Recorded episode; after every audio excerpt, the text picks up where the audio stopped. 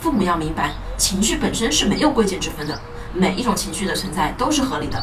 只有拥有这些情绪，才是一个健康的人。所以父母不要刻意让孩子去回避某种情绪。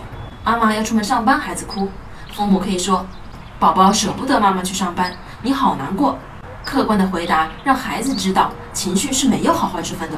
其实呢，这也是共情，或者是变得内向自卑。所以父母要教会孩子一些宣泄情绪的方法，例如画画，或者准备一些枕头垫子，给孩子以武力宣泄。